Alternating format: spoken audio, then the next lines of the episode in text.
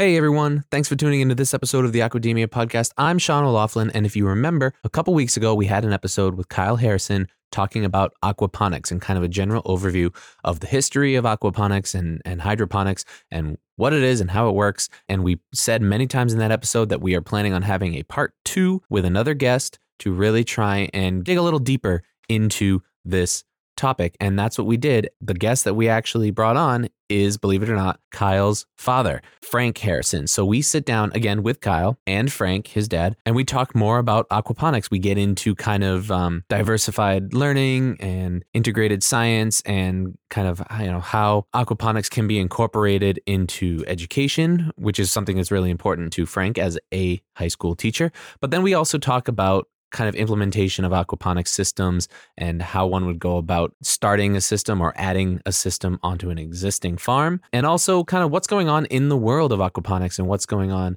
in this country and in other parts of the world as well, and what the future may hold for aquaponics as a concept. So it's a really cool, casual, interesting conversation. I really hope you enjoy it. And I recommend that you reach out to Frank if you have any other questions about this. But before we get into this conversation, I want to remind you, like I always do, to please subscribe to Aquademia wherever you listen. That way, every time a new episode comes out, it will be automatically downloaded directly to your device. If you'd like to get a hold of us, you can email us at podcast at globalseafood.org or fill out the contact form at globalseafood.org slash podcast. You can also find us on Twitter or X. We are at Aquademia Pod. And if you have a couple minutes, we would really appreciate it if you would take the time to leave us a rating and review wherever you listen. It really helps us out, and we really appreciate everybody that's already done that. Thank you so much. I will talk to you at the end. Welcome to the Aquademia podcast. Our diet is hurting the environment in myriad ways. I mean, we desperately need to eat more seafood. This is a pioneering industry with a whole lot of people who have really good ideas and a lot of experience and are unafraid. Aquademia is your go to podcast for a fresh take on all things seafood. All right. So, if everybody remembers a few episodes ago, I had my colleague Kyle Harrison on to talk about aquaponics, and we just kept saying we're going to do a part two of this episode. We're going to talk about a lot of a little bit, you know, some different aspects of aquaponics, get a little more detail, and we're going to bring another guest on to do that. And uh, conveniently, Kyle was like, "Hey, my dad's going to come on and talk to us." So uh, we have Kyle back on the show today. Hi, Kyle. Hi, Sean. How's it going? Good. Thanks for coming back. And uh, we also have Kyle's dad, Frank Harrison, on to talk with us about aquaponics some more. How's it going, Frank? It's going great. Uh, it's good to catch up with you guys. Um, I'm Frank Harrison in Chichester, New Hampshire this morning. Nice. Well, I am in my basement in Chester, New Hampshire.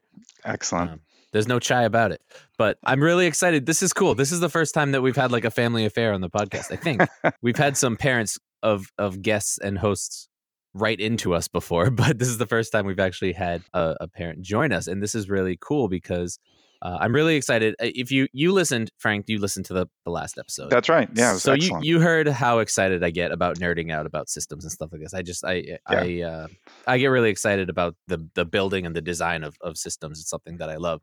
And mm-hmm.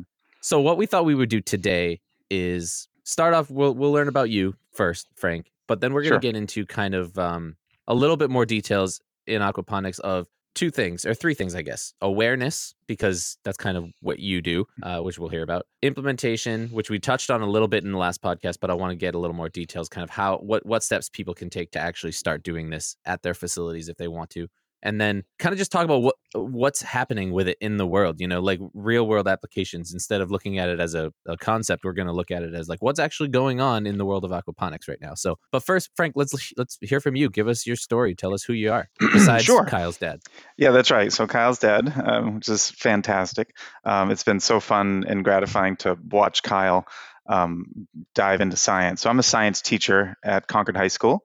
Um, actually started in 1992, um, so been there for a little while.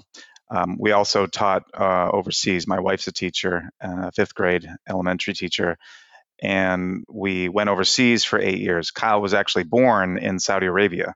If you know that little tidbit about him. Um, and uh, we were in Saudi for five years and then India for three and have been I've been just doing science. Science is part of our life because you know we, we're a couple of teachers who are really interested in it. And our kids um, have always been around it.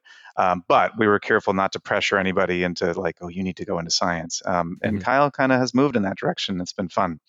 Um, with Concord High School, we have an integrated science program. And aquaponics, I have found, is the perfect integration. Um, there's so much engineering uh, involved with making a system and getting it to work. Uh, and it's a daily battle to maintain the system. In fact, I had three seniors this past school year who've graduated who really dove in and uh, just loved the, I think they love the spontaneity of just engaging with the system and uh, knowing that they have fish that are kind of relying on them um, and also having plants that they know they're going to produce. And we did lettuce uh, with actually goldfish, and I'll talk more about that later. Um, but knowing that they had all this in their hands and the decisions they made um, and the science that they were applying, they were taking a lot of theory that they've learned, and that's it's so rewarding for teacher to see kids just get excited about um, these systems. And so that's a core of my teaching um, at Concord High School is an inquiry-based model uh, there are 16 full-time science teachers at Concord High. It's a great place to be, a great place to work, um, and our program really emphasizes integration of science through the next generation um, uh, science sort of movement that has sort of come in with the 21st century. Can you talk a little bit about that? Actually, in, in, when you say integrated science, what is sure like what is what does that mean uh, in in respect yeah, to like it, other general science? Here's what it means. So you probably grew up taking like biology, chemistry, physics, like that mm-hmm. routine, and it, which is wonderful. Bio too, because I did not want to take physics. Okay, so yeah, that's right. So that's physics is always saved for last. I know it. Um, and the and what's interesting is it all kind of starts with physics, and so earth science, space science, engineering. Um, these all these sciences are so important. What we have found is well there are differing opinions about this, but at Concord High, um, we've been working on this for a long time. And we have found that, I mean, I'm a chemistry teacher. That's my degree is in chemistry and in biochemistry. And I love teaching it.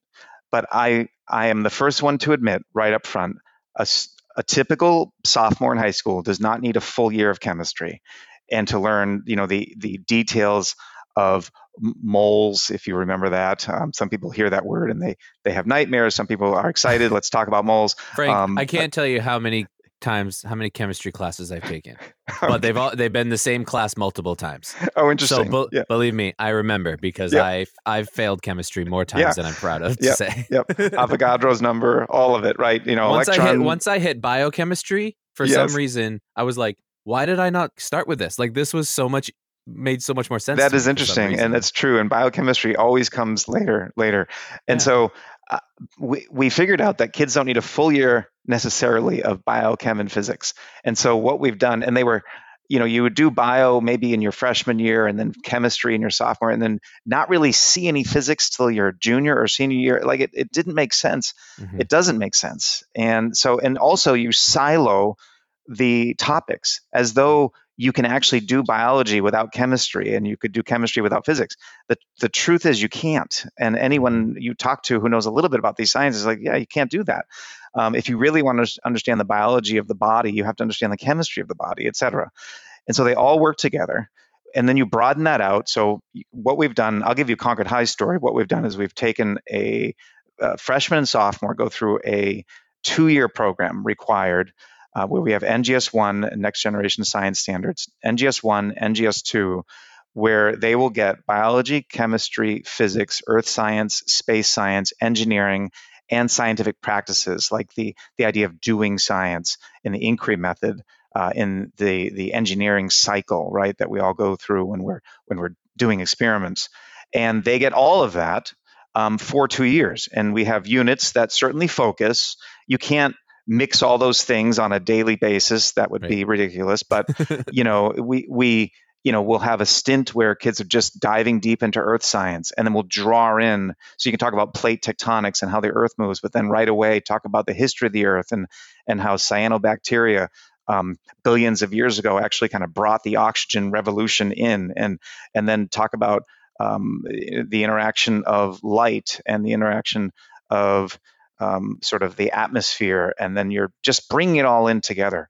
And in the past, I think we had this idea that oh, you have to pin down um, like strong understanding of each independent science, and then maybe you'll integrate them when you're in your 20s or something. Right, right, but yeah. that's really backwards. We, we need to start right away with kids thinking about science as integrated, as dependent on one another, and really have fun diving into that. It is complicated um, and it can be confusing. So I feel like that's job security for me, right? Yeah. Um, that you're not just going to like open up on the internet and just learn science.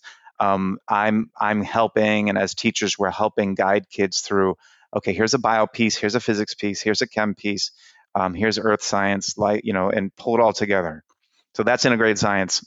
that that's I actually I love that because, like I said, when when I did start taking biochem, it finally clicked with me, and and I remember thinking like this makes sense because it's like applicable, right? Like yes, you're being asked questions.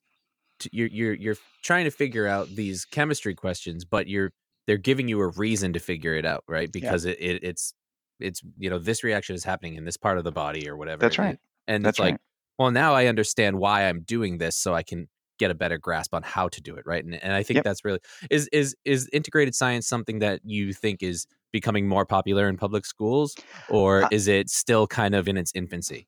Yeah, I would say it gets a little pushback. People, some people feel that it, it, you know, they'll use phrases like, "Well, you've really watered down the chemistry" or whatever for these freshmen and sophomores. Right, but um, that's what college is for and well, it or even at Concord High anyway. Yeah, I know it.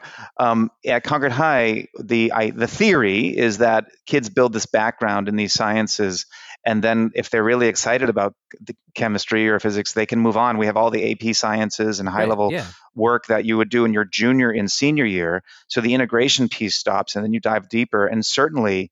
Um, if you if you know you want to go into chemistry, you would just kind of pursue that direction, and hopefully that can even start if you're interested in your freshman and sophomore year, you can take other electives.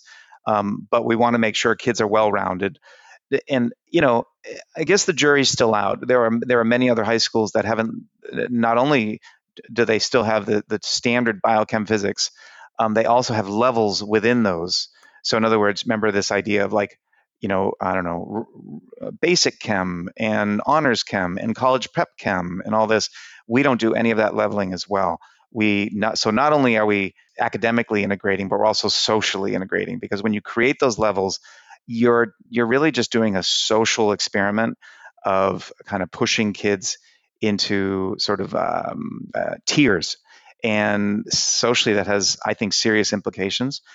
Kids will naturally self-select uh, if they're going to choose like ap bio versus sort of some other uh, non uh, placement course um, so there is some self-selection in there, of course, but in general, we really uh, try to get the kids to work together at all levels. Um, they all bring strengths to the program, uh, and then they can totally nerd out and go in a direction as they want to by the time they graduate. So we look at the four-year program as complete. Um, but but I will point out that it is not the only way to do it. I think, um, I mean, there's proof here. Uh, Kyle, did you take uh, biochem and physics like a, in a siloed fashion at high school? What, what's your memory? Uh, it was actually, you know, fairly flexible, um, and I was given a lot of choice, um, and that may have been actually because of just my placement and my relationship with my professors, but it felt like a good mix of what was considered traditional education. Um, but things were changing as I was leaving. Um, and they actually made some major reformations the year after I left high school. And then what, what year was college. that, Kyle? When did you finish high school? I graduated high school in 2018. 2018. Okay. yeah. Yeah. So I I definitely had the uh, the siloed structure for mine. Yeah. I yeah. I don't know I, if this integration is, is is happening in the town where I went to school, but I would doubt it. Yeah, and one of the one of the pieces that is the, the resisting piece is is it just takes time. There's a lag because mm-hmm. if you're a teacher, you're kind of like you you went through this program to teach biology, and certification in New Hampshire is certified. My certifications in biology. I also have a separate certification in chemistry. But if you're a teacher who just had, I like, hey, I signed up to teach biology. What what are we what are we doing here, right? And as a teacher, and you have this career, and that could be, you know, a 20, 30 year career of like, I plan to teach bio. And then 10 years into it, somebody says, Oh, you're going to teach all the sciences. They're like, right. Whoa, wait a minute. like they're not necessarily against it, but you can't just drop everything and start teaching physics like that. That is Right. true for me. I can't I actually. So I've had to. We've had to work really hard in our department. Um, I've had to, you know, I've had to become friends with the physics teachers. Um, it's, it's not easy. I, well, you see, you see more of that in, in the younger grades, right? Like in the the, the middle school, sixth, seventh, eighth grade. You're, Yes. you're taking science.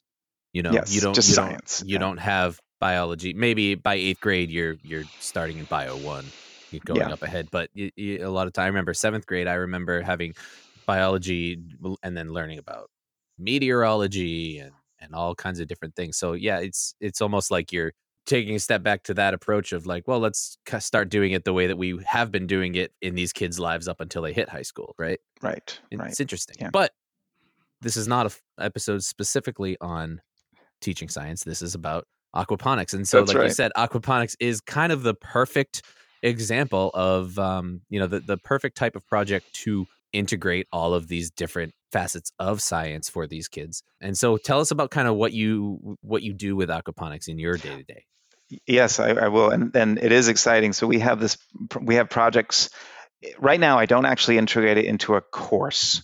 Um, that would take that's going to take a little more heavy lifting um, because, Curriculum like I said, there's a that. lot of curriculum and things, and so and and moving parts and other teachers. You got to kind of work. Everybody's working together. Um, so I don't integrate it into a class directly, although any students who have me learn about it uh, just because it's in my classroom. Um, but I do have what's called an ELO, uh, Extended Learning Opportunities. Um, you may know them from history. We call them independent study. Mhm. Um, and so ELOs are sweeping the nation as kids being able to customize their education for what interests them. I want to do this. Um, doesn't and it doesn't have to always be above and beyond like staying after school.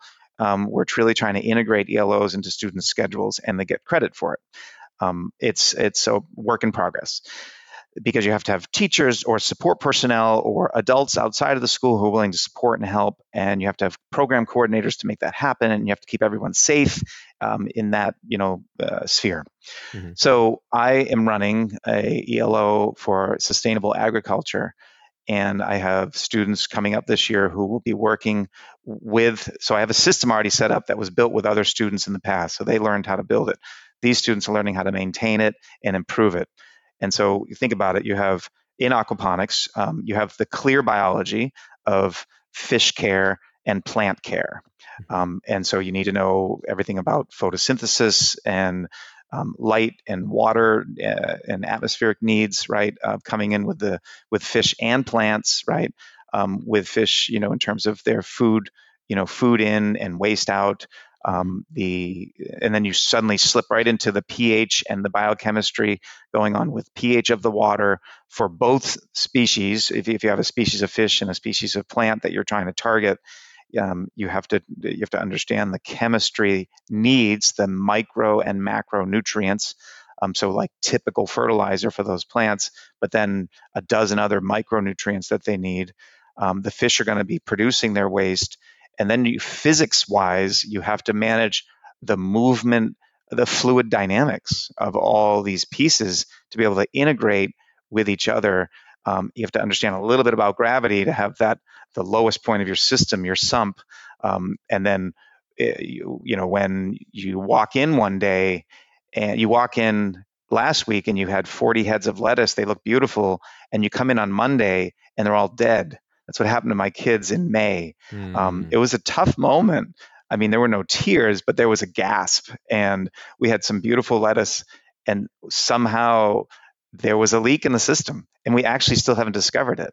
So the tank was half. We have a thousand thousand gallon tank um, at uh, Concord High, actually at adjunct site, and it lowered about half. So we lost about uh, 400 gallons, and the plants were all dead. So clearly, what was happening is the the you know the pump system getting the water out to the plants um, just had to have a leak. I don't think it was sabotaged. I think it was a leak. Um, and so the we won't put anyone out there right yet. that's right. I, I just, but I, but here's the th- strange thing. The, just the other day, I was like, I think maybe we were sabotaged because I cannot find the link, the leak. so that's our story. Um, and it was a good lesson for kids because you know it's life on the farm. Mhm. Um, you know, and that's I'm not a farmer, but I, I'm kind of a hobby farmer with turkeys and chickens. and you you lose animals to like the Mhm. wilderness and it's it's kind of devastating when it happens and so this was a moment for these kids they put in so much energy and we were we had plans to use the lettuce in the culinary program um, like in in about a week the culinary program was going to use the lettuce we weren't going to sell it we would just integrate and they were going to sell it to uh, so it could be lunch for teachers and like celebrating the whole thing and we it was just gone. And i think that was a really good moment for these kids to be like what just happened? I mean it it ignites passion like that kind of failure just kind of launched them into igniting new passions to we have to figure this out right? Mm-hmm. And I, it was eh, you know so i look at it as positive but i'm a pretty optimistic guy in general so. You know, that's so funny. I think it's something that everyone has been through, and any of our listeners who are farmers can probably tell a story like that. I know when I was in college, we were raising summer flounder in one of my classes, and we went in one day and they were all dead. oh You know, you sometimes you walk in and your tank is just what it's just happened all Yes. dead and then you got to figure out what happened and it's like this was our semester project so it's like well what do we do now we got to like start a new system and like just do have baby fish for the rest of the term right uh, Yep. I, I don't remember what it was i think one of our nitrifying bacteria has died off and they just like over Right. the weekend they just they just suffocated but you know it's just one of those things and, and i I remember in that moment my professor it was i think it was dr Bengtson over at the university of rhode island he said we, you know, we were all kind of like trying, like worried about our grade and stuff. And he's like, "Listen, you're not an aquaculturist until you've killed a million fish by accident. It's just Yeah, like it's just gonna happen. Like these Yeah. things happen. They're animals. They're Right. bi- they're biological beings, and uh, they hmm sometimes they're gonna die, and that's just something that Mhm. you have to deal with. And it's just Mhm. like I said, I think everyone who is a farmer in any aspect, whether it's crops, uh, agriculture, terrestrial proteins, or aquatic proteins, that you they have that story. It's happened, and uh, it's. I don't want to say it's cool because it's not cool when it happens, but it is cool that um, these kids are getting that experience Yep. um, as they're you- learning the system. It's neat. You do. You need that. And hey, Kyle, I'm remembering when you. I think you tried to raise piranha, or no? Was that right? Was it were they Yeah. piranha, or was it some kind of cichlid? It was red belly piranhas. And how'd that go? Which Yeah. piranhas are a type of cichlid, aren't they? Am I wrong about that? Um, Actually, I don't know. That's a that's a great question. I don't know what they fall under. Um, I'm looking it up. that Go would be ahead, keep something to research. Yeah. Uh, so I uh, attempted to raise red belly piranha from uh, just little babies, uh, little fingerlings, and uh, I also had one of those moments where I came in one day and half the tank was empty, and uh, that was a, a devastating moment. All the fish were actually alive, but over the next couple of weeks of trying to nurse them back to health after this stressful event, they one after another just kind of fell off. And sometimes a system just can't recover after taking a hit like that, which, you know, emphasizes the experimental part of it for sure. I don't think piranhas are cichlids. they belong belonging Google. to Characidae, family Okay. Characidae, which includes pacus, tetras. So Oh, Oh, interesting. okay. yeah, Yeah. in that in that direction. we were close, though. We were close. Yeah, That's not yeah, far yeah. off. cool. And so, I'll mention oh, uh, yeah, I'll mention something about the the fish system since we're on the fish. So our first my first like 3 years we we worked with tilapia and I ordered 100 tilapia and we I figured they would size out to my tank well and um, it was really fun and we raised them. But they're a messy fish. They're relatively speaking they're a messy fish. They they you know they they eat uh, they produce they eat and they don't necessarily eat all the food so you have all that. Um, they kind of eat they frenzy feed they kind of that kind of fish. You throw something in and like the, the surface erupts. And then um, yeah that is pretty cool but um, they also leave a lot of waste and uh, so that was interesting to deal with that heavy amount of waste at my system. I, we had to keep on modifying the system to try to make sure we could keep up with the waste. And in the hot summer the system is not my system is outside uh, under a grow dome and so it would overheat in there and so we could have algae blooms and Mhm. it was kind of a mess warm water um, fish is yeah, yeah, yes. it's definitely more of a hassle. Mm. Warm water versus cold water fish is like almost night It's- and day. yes and i and and then i really we never went down the road of like um, wanting to sell because if you move into selling fish that people are going to eat i mean that's you know you gotta you, you gotta have a stainless steel kitchen and, and certifications and all these things and i was like okay to process everything and so um, we did kind of try it and we we raised the fish for a year and then um, har- harvested the fish and I mostly just kind of shared it with my family and friends and the kids and their friends and stuff like that. So, and it worked out fine, and it was it, we felt it was safe, and nobody, nobody got, sick. got sick. So Uh, yeah, nobody got sick, so that was like you know fine.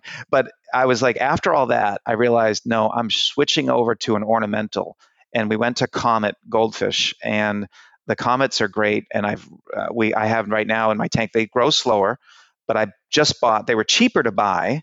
Um, and I figured just going ornamental, now the, the whole like eating fish piece is just off the table. Mhm. And because the ornamental fish, my goal is these guys are now six to eight inches, and I can sell them for, you know, about if you kind of look on the internet, I can sell them to people for their freshwater ponds. Nobody's eating anything, like not intending to eat them. And you just put them in your freshwater pond, and they're ornamental, and they're about 10 bucks a piece. You know, you can sell them for about that much. And I bought them for like 17 cents a piece because they're feeder fish. Mhm. The, the common feeder fish that you go into a pet store and find feeder fish, they're comets. And you lose some, but so if I buy 100, maybe 75 will kind of grow up. Um, and so, and I know my system's working well because the other day I found baby comets in my filter. So that means there's actually some breeding going on, like, you know, uh, um, un, not warranted breeding going on in my tank system. And I don't quite know what to do about that, but I have to put finer mesh on my filters. Those little fish will probably just get eaten by the bigger fish. That's just the way that's going to turn out. Mhm. But it shows me that there's something healthy. If you have some breeding going on, there must be something healthy about your fish population. Yeah, no, for sure. So I think a lot of our listeners that are interested in this topic probably are uh, they're already uh, involved with the aquaculture aspect of it. I would imagine. Yes. And so uh, we wanted to talk about implementation a little bit before we kind of go into what's going, what's actually happening uh, in the world of aquaponics. But so if we have listeners that have a fish system, either in a greenhouse in their backyard or in a giant warehouse out somewhere or ponds or something, if they have a fish system and they say, I love this idea of aquaponics, it's really cool. I want to grow crops to diversify my farm a little bit. Let's talk about that implementation. What steps do they need to be taking? Where Right, should they and start? You know, I would say uh, I, I'm kind of guessing you might have two two versions of listeners out there. It would um, you could have the person who's just sitting at home thinking, I think I want to try this. So there's I think that's that the, the little seed of the idea of somebody like I have a fish tank. Could I actually grow my own lettuce or basil or something? Awesome? Um, and so with those with real small systems, DIY um, mm, websites are out there for um, just creating some kind of tray system where you're going to get that water to flow. And so you have to so you really have to learn your hydroponics right? So you guys went into that last episode of what hydroponics is and you have to you have to figure out okay how do hydroponics work? What are these to, to make a system so that i have flow of nutrient rich water? The emulsion is what that's called. So you have a rich emulsion um, that is going to feed your plants and you're going to be able to you know contain all that and do it safely and not make a big mess um, and a system that you can leave for the weekend and not worry about right? You want you don't want to have to have daily tabs on it. Mhm. um, i can actually leave my system in the grow dome for a month and it operates itself um, and i it's not wise to leave it for a month but i but i you i could because i've walked in there and kind of looked at things over the summer and i'm like yeah looks good and i turn around and walk out. Um, and it's i can i can tell it's you know you have to build that into your system that type of reliability. Um, the person who already is into aquaculture you know i think the biggest issues and it's a limiter is the space right? So if you want to grow crops even if you're going to do vertical growing which is the the revolution with this is you can grow up right so great for urban environments yeah, we talked about Um, Kyle's vertical cornfield. yeah, that's right. The vertical cornfield, which there there's so in Maine, um, there's a few sites in Maine. There's a tomato site and there's another lettuce site. And if you look these up, uh, Springworks is one of them in Maine, and I think Lisbon, Maine. Um, and there's a fan, uh, I can't remember the town that the tomato facility is in, but they have these massive greenhouses. They grow tomato plants. They let them vine, you know, vining varieties that grow up, you know, 20 feet, and um, they have everything kind of based in the aquaponics. So if you can go vertical, um, that is the way to go. I think in a lot of cases, or if you have a lot of horizontal space, whatever, um, you you in most cases you're going to want it covered. So you're going to want some kind of greenhouse situation, and that means you need good light in there. If it's a greenhouse, or if you're in a warehouse, that means you're hooking up a lot of LED lighting. Um, so thankfully, we have the LED lighting now, and it's lower energy cost, but that's still a major deal, right? To hook up all that electricity and have that going. Maybe solar power um, also to kind of provide you know energy for that. So it it we're not trying to cast uh, illusions here. The hydroponics and aquaponics is is energy intense. Uh, there's a lot of energy, and more energy is going to go into your production than say just planting lettuce out in your garden. Mm-hmm. I mean, I have to spend money on more energy, and I'm, I'm air quoting here.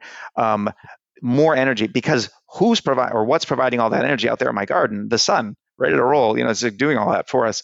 Um, but if you're suddenly putting stuff on the inside because it has to be protected, you can't just leave your aquaponics mm, systems out in the elements. Right. The so, but now a couple of advantages: ninety percent less water is used by the time you're done producing that head of lettuce. Mm-hmm. Um, also, it can grow faster because you can keep those lights on essentially 24 7 um, right? And so your your yield time is shorter, so you might be able to get one more crop in per year if you, if you're doing a rotation um, as well.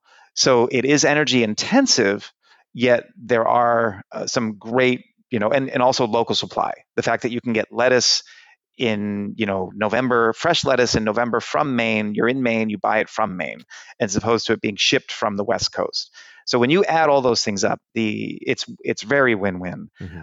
But locally, it is to co- it's going to cost you for that input of energy. Right. So you got to you got to weigh the pros and cons with this, right? Yes. So it's something to look into pretty seriously. All right.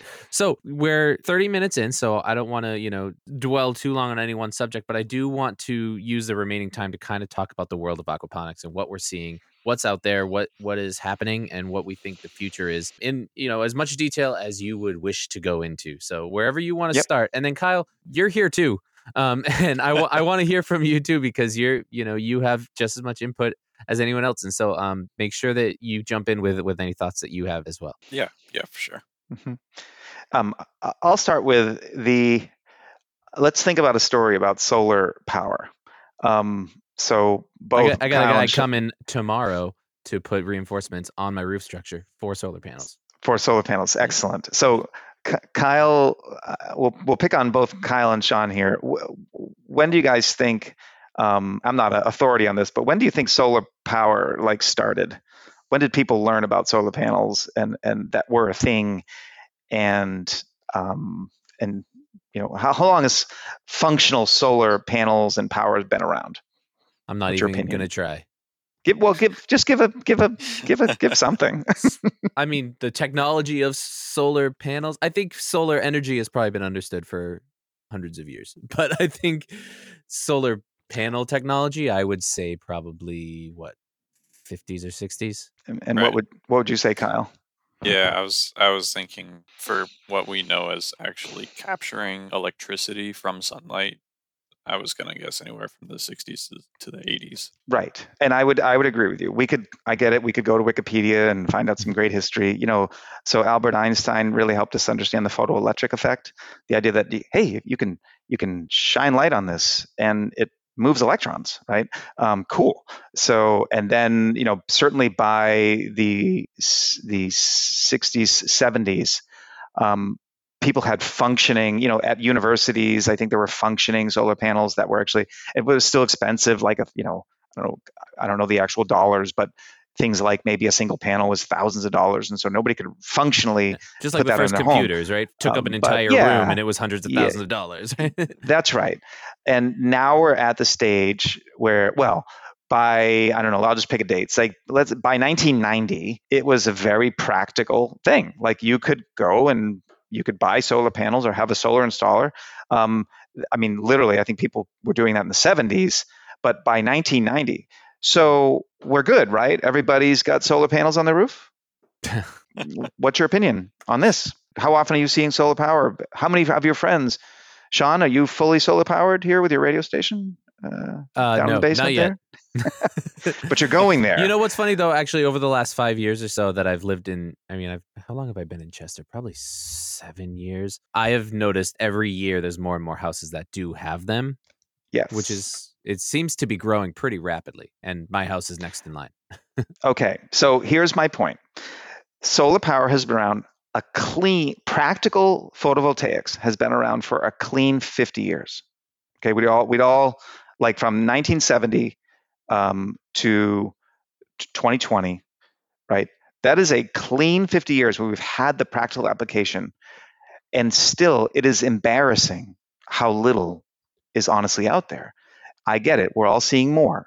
But I, I think still we're looking at like one out of I don't know these numbers either. I'm making this up, but one out of hundred people are actually like could raise their hand and say, "Yeah, my house is powered by solar power," you know, or even worse than that, right?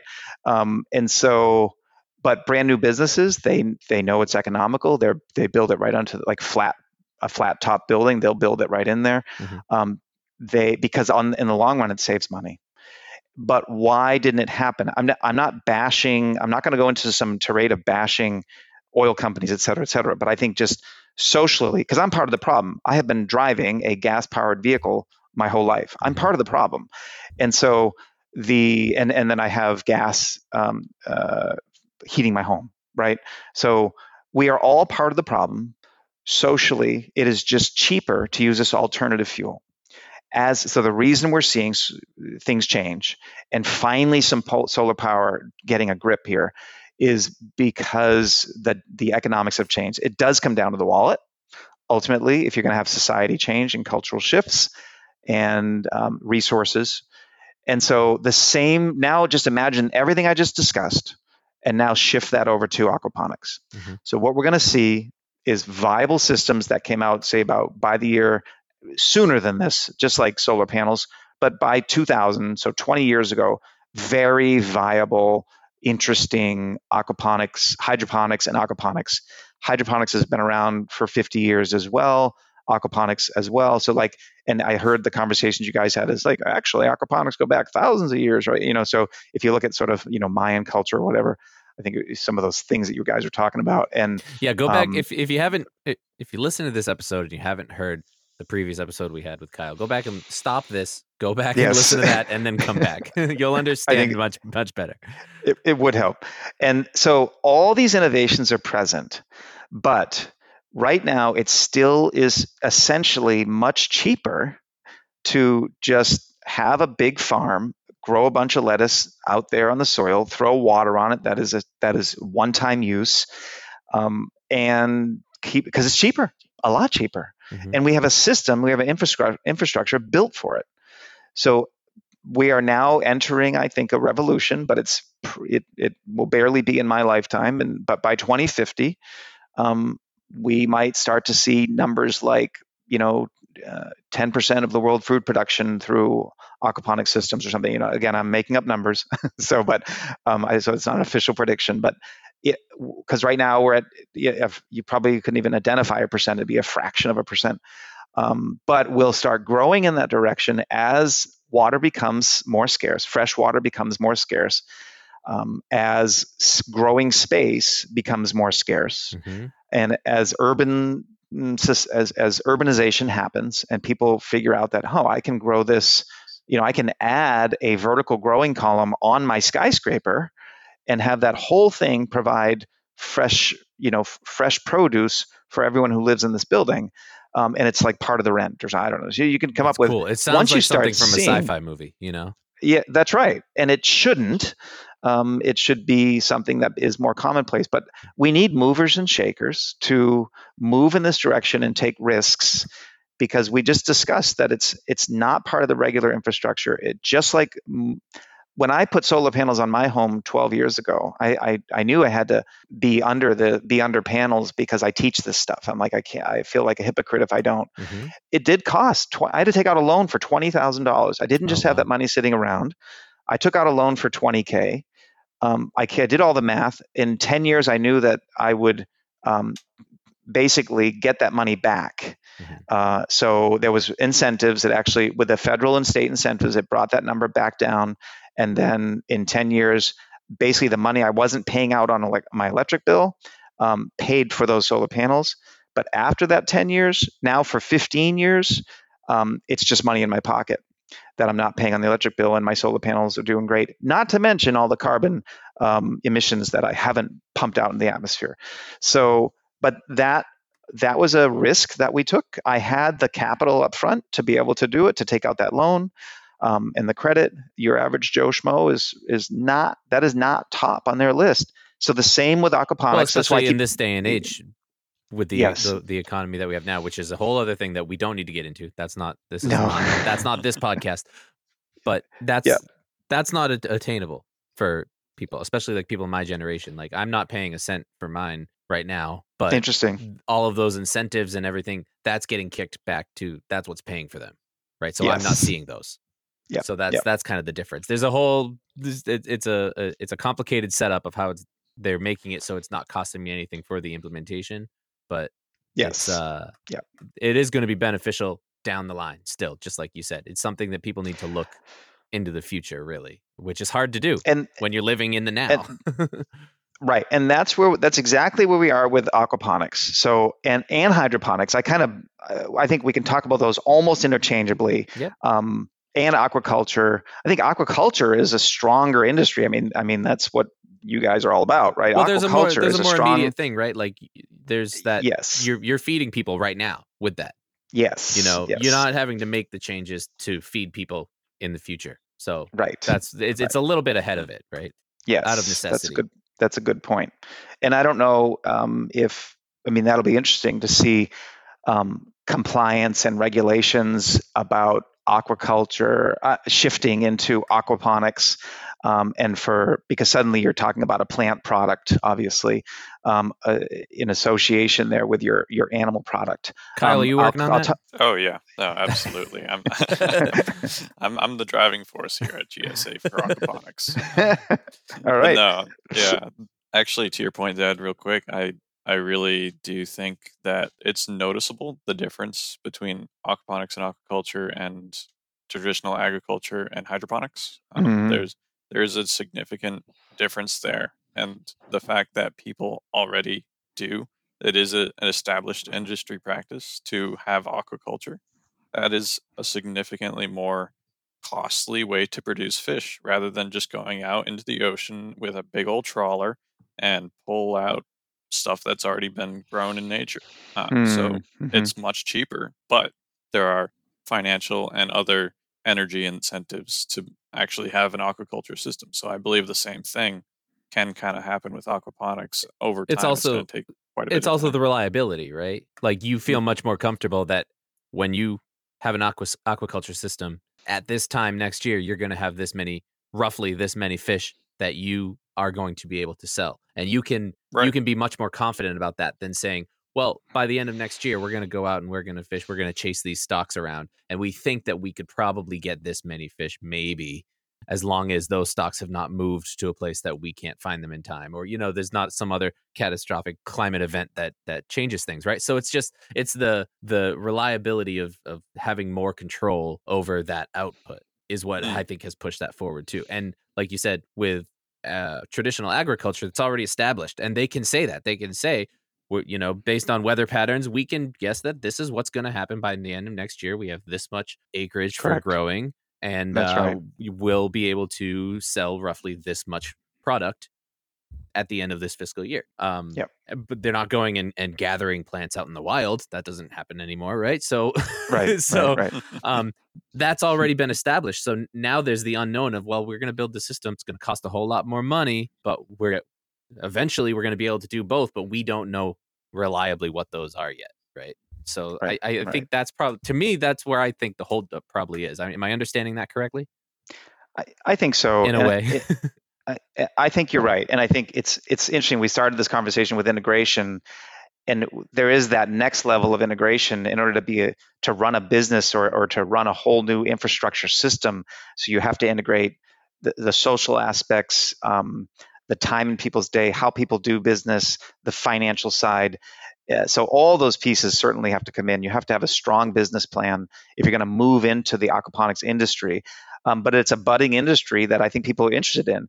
In other words, people will people will say, "Oh, this is sustainable, organic aquaponic lettuce. I'm going to buy that."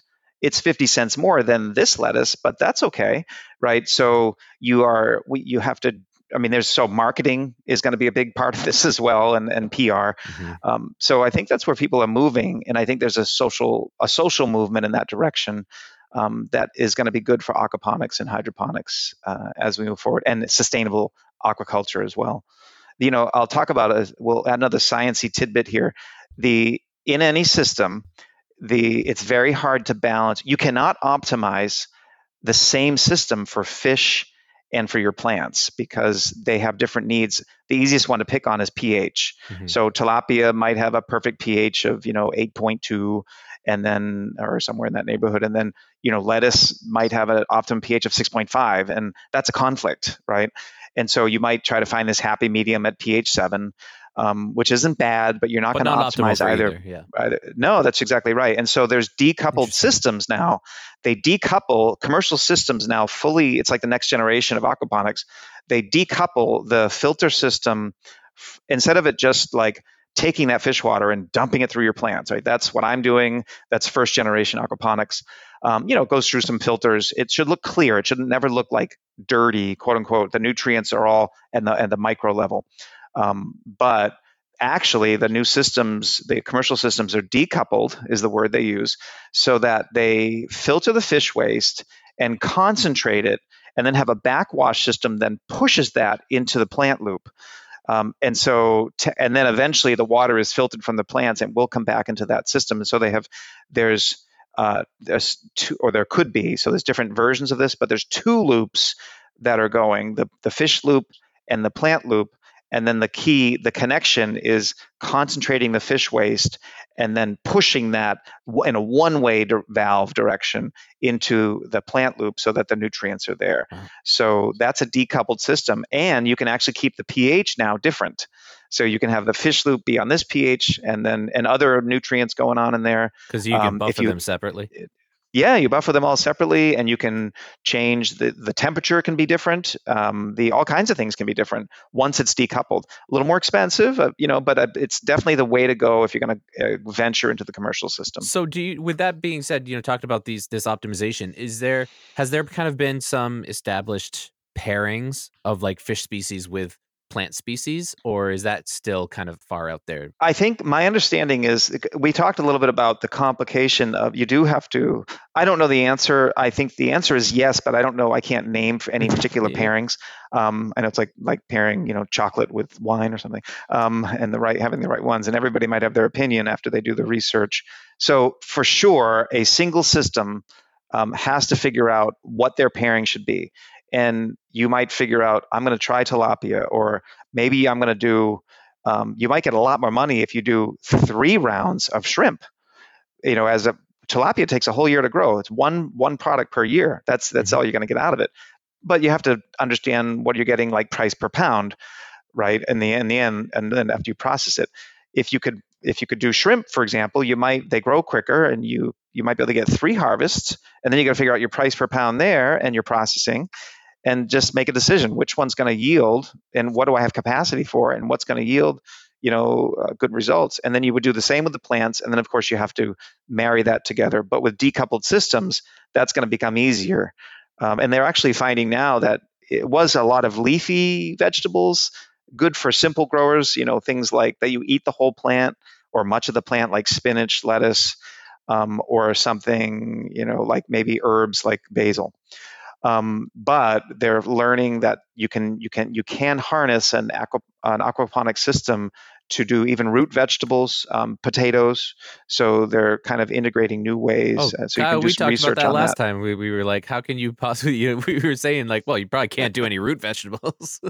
right. Yeah. Well, it's a challenge. It's it's one of it's part of the aquaponics journey and experimenting mm-hmm. uh, for sure. That and that might mean talking to someone who's a potato expert. You know, there are different farmers who have different expertises. Mm-hmm. So this idea that you're bringing up about decoupled systems could possibly be even just completely separate farms owned by different people um, and forming an agreement to you know produce fertilizer for plants and produce clean water for fish and having that each person have their own niche, each farm focus on their specialty. Mm, and Kyle point. would love that because that would make certification much more streamlined.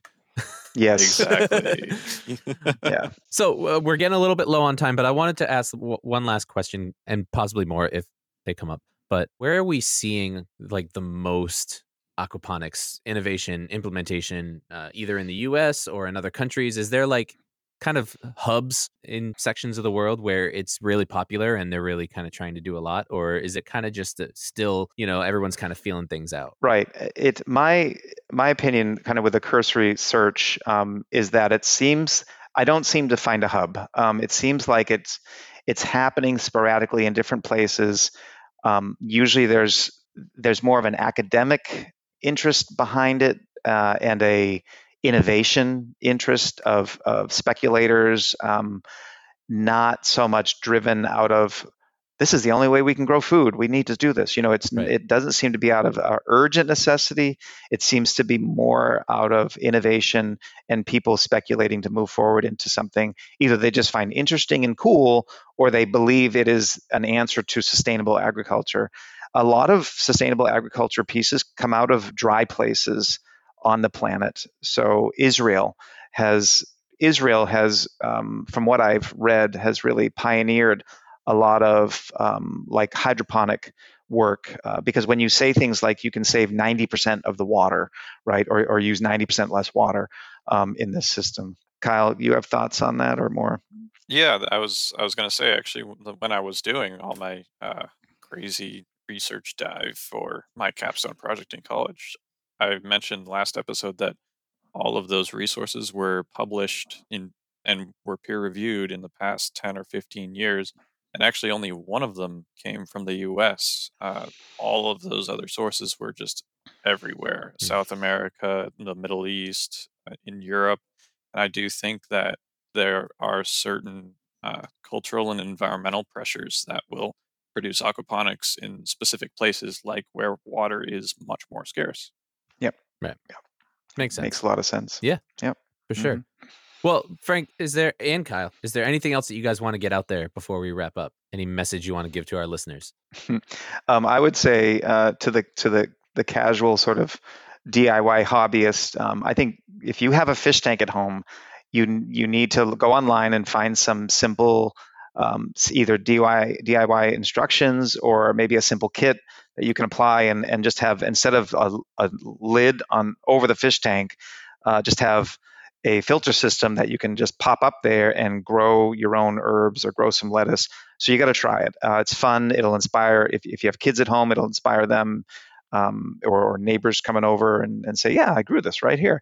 Uh, and growing your own lettuce, like you could do this, of course, in the middle of winter, right? So uh, those that kind of small move I think would be fantastic, and you'll you'll have fun doing it. Cool. I, I assume that some of your students will probably give this a listen. So anything you want to say to them? Um, well, I guess I would uh, simply say that we need it, it's becoming a, it's a trope to say it, but we need the next generation. We need young kids uh, truly inspired by uh, sustainable agriculture and there is that idea of like um, you kind of have to get over this idea of well i didn't make this mess or i didn't you know i'm not the one who developed the infrastructure we have now. Why is this so hard uh, to change? But you know i think every generation faces that question. We all inherit some great things but we also inherit the baggage that comes with some of that too. Sure. and so um, every generation faces that. So you just kind of get over that and just move forward with innovation and and uh, trying something new. And sustainable agriculture is becoming a, a very common, like major, uh, either a two-year degree, associate's degree, or four-year degree in sustainable agriculture um, at many universities and community colleges. So uh, lots of room for growth and and for for jobs. I think there's going to be a lot of jobs in this industry. Fantastic, Kyle. You got anything else you want to say before we wrap up? No, I'd say that that's about it. That hit the nail on the head. Well, Kyle, I'm glad you were able to join us again and Frank, I'm so grateful that you were able to to come on the show. And it's kind of mm. it's really cool that we get to have father and son talking about a topic that you're both passionate about. I think that's really awesome. Uh, I actually do a podcast with my father all about music because Excellent. that's something that we're both passionate about. He was a DJ for 30 years. So, like, it's really, I, I love seeing this kind of stuff. I think it's really important. And uh, yeah. I really think that the work that you're doing to inspire young people to get excited about this new technology and these kind of things that are going to help save our lives in the future, you know, I think it's, it's really honorable and I and I appreciate you doing that. So Frank, thank you so much. Uh, if anybody wants to get in contact with you, what is the best way for them to do that? Should we reach out to us here at the show? So then, Uh, no, Kyle actually, reach I out would- to you, or I can shout out an email, my school email. Would that be okay? sure, yeah, we'll put it in the show Um, notes. And then you can put it in the show notes. It's F Harrison at sau8.org. F Harrison at So- sau8.org. And that's uh, the SAU8 is the Concord School District. Um, so, sure, anybody could contact me.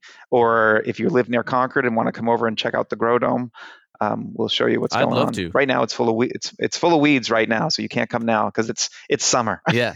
No, I, But, I, I uh, would actually, I would love we'll to come by. that. That. would be really cool. Um, I think my girls would really love to see it too. And like I said, I'm in Chester, so I'm probably 30 ish minutes from Concord, so not far. Not too bad. Yeah, we might be able to work that out. Cool. Well, thank you guys so much for joining us. Uh, we really appreciate it, and we'll talk to you soon. Okay, bye. Alrighty, thank you, Sean.